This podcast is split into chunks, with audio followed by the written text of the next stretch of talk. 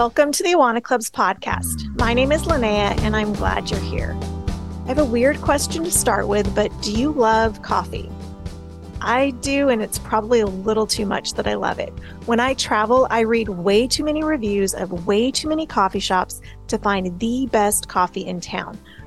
But those honest reviews give me a glimpse of what people have experienced and whether or not that shop is successful.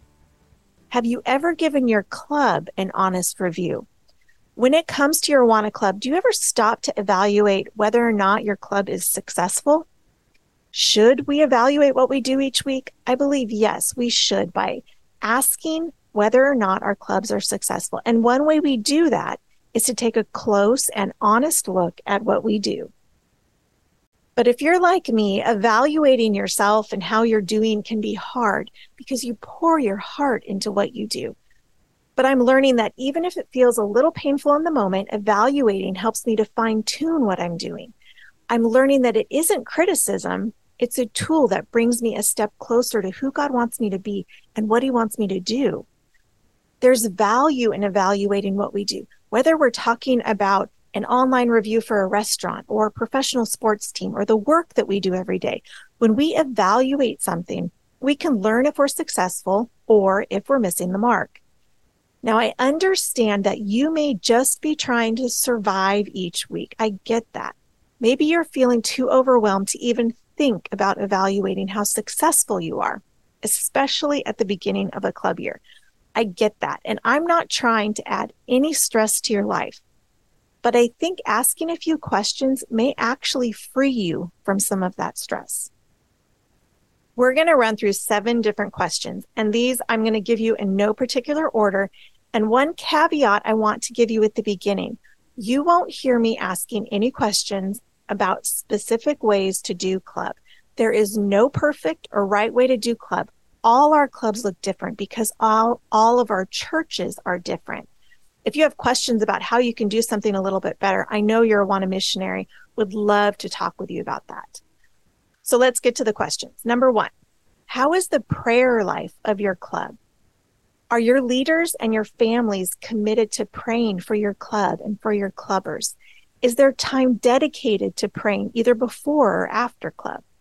Are your small groups actively praying for each other? Do you have grandparents or other people in your church who just can't serve, but who can be praying weekly for kids in your club specifically? Because relationships and ministry built on a foundation of praying together, those are going to be strong and they're going to be able to weather anything that comes their way. Prayer also keeps us in line with God's purposes and plans for our clubs and our clubbers. And that brings me to our second question. Number two, do you have a target or a goal that your club is aiming at? And how's that going? In order to evaluate something, we need to know what the goal is that we're aiming for. What do I mean? Well, ultimately, all of our Awana clubs should have the same purpose. We want to connect with kids so that they can feel like church is a safe place where they belong. We want to point kids to the truth of scripture so that they believe in Jesus, follow Jesus, become more like Jesus. But every club is going to look a little different because of the demographics that make up your club. So your goals are going to be a little different. Andrea Perkins did a great job talking about this. Check out her episode, Mission Field Analysis, on some really practical ways to do that. So, what is the goal that your club has? Here's a here's just some ideas. Maybe it's to reach more kids and maybe you have a, a specific number you want to shoot for. Is it to get kids involved in reaching out into their community or into missions around the world? Is it to have leaders more involved in the lives of your clubbers' families? Whatever your goal is, remind yourself throughout the year. It could be as simple as putting sticky notes up on your fridge or in your bathroom. You can ask others to pray for it. You can um, give monthly updates so that people know how it's going keep it in front, whatever your goal is, keep it in front of your leaders so that they're aware and so that you all are aiming at the same target. And keep asking, how does our goal for our club help kids to know and love and serve Jesus? And one really practical thing, make sure that your calendar reflects your goals and your vision for your club. Don't do something, don't put something on your calendar that doesn't actually help your goals. And remember, it's okay to be flexible and to adjust your target if you feel it's necessary and if you feel like that's what God is leading you to do. We're talking days now, not months, till we kick off the third annual Child Discipleship Forum, September 21st and 22nd in Nashville. West Coast, East Coast, Deep South, Up North listeners, you don't need a plane ticket. Register your team now and join us online. We've tailored both days so you'll get a full learning experience and interactive participation with online guests across the country. But if you do live within a few hours of Nashville, you gotta get here. Just hop in the car, bring a friend, or fly solo if you can't coordinate schedules. We've got a few seats left, so register today at childdiscipleshipforum.com. You'll soak in two days with Bible minded thought leaders, authors, and artists, plus hundreds of ministry leaders to connect with over the challenges and joys of shaping children's faith in this culture. These are the most intentional child discipleship conversations you'll have all year. So don't miss out. The 21st and 22nd of this month. Sign up at childdiscipleshipforum.com Number three, and maybe this should have been number one Are you regularly sharing the gospel? Awana's ultimate goal is for kids to know and love and serve Jesus. If that's the case, we need to be sure to be telling them who he is and how they can have a relationship with him. We need to be consistently sharing with kids how much God loves them. So, how are you being intentional about sharing the gospel with your clubbers? Have you coached your leaders? Have you given them tools and the training that they need? Both the Awana Basics Online and childdiscipleship.com have some great resources that you can use if you need some tools. And while you're thinking about sharing the gospel, don't forget about those families of the clubbers whose parents don't know Jesus. How can you share the gospel with them? How can you help them know that God loves them too? Number four, is your club marked by joy? While our ultimate goal is to bring kids closer to Jesus, are we having fun while we're doing it? Are our clubs filled with joy and smiles and laughter? Are kids drawn to our clubs because they know that they're going to have a good time?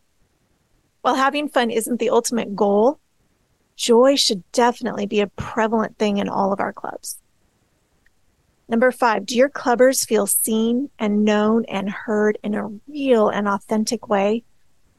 Is your club a safe place where they feel like they belong? Kids crave relationship and connection, especially with the way that so many of us live our lives through social media, on our phones, on our computers, whatever. One thing COVID taught us is that we need in person, face to face relationships where we can be authentic and real and know that we won't be shamed for it. What we do in our Awana clubs is we're giving kids a picture of what community can look like in a real, authentic body of believers. Number six, are we giving kids an opportunity to live out their faith and make it their own? What this looks like for a cubby is going to be different than what it looks like for a student in Trek, but the idea is the same. How can we help clubbers take what they're learning and make it part of their lives? For example, we could be role playing hard situations or hard conversations with them. We could keep them accountable to do what they say they're going to do. We can let them practice sharing their faith. We can take them on mission projects. We can go with them um, to an elderly person's house to do yard work for them. We can teach kids how to pray scripture when they're scared or alone. The ideas are endless and they're going to look different in every club and for every kid.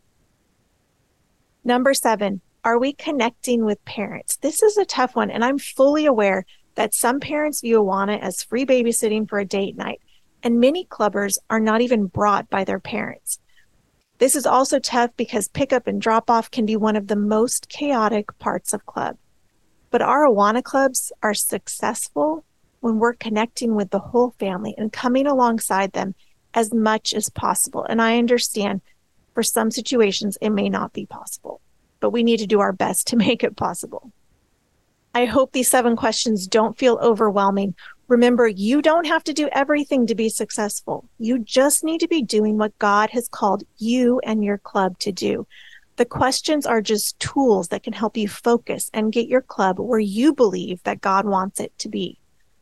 And if the questions feel too abstract, Awana has an online assessment that takes the abstract idea of success in ministry and helps you see how you're doing in three different areas a child's experiences, ministry goals, and engagement. It's a free online assessment that takes 9 to 16 minutes to complete, and you can share it with other leaders and with families. And once you have at least five participants who've completed the assessment, you can start reviewing the results. This is a really great tool, but keep in mind, this isn't going to give you a score on how you do club, but it will help you understand the effectiveness of child discipleship in your local church. The assessment can be found on childdiscipleship.com. Just scroll down until you see assess your approach. I'm praying for you, and I know that as much as I want you to be successful, God is rooting for you even more. Don't be afraid to ask questions it's going to bring you and your club closer and closer to where he wants you to be. If you have more questions or if you want to have a conversation about this, contact your local Awana missionary for your area. They're available. They'd love to have a conversation with you. And as always, thanks for joining me today. Thanks for loving kids and investing in families and the future leaders of the church. Until next time. Thanks for listening to the Awana Clubs podcast. The Awana Clubs podcast is a product of Awana Audio, all rights reserved.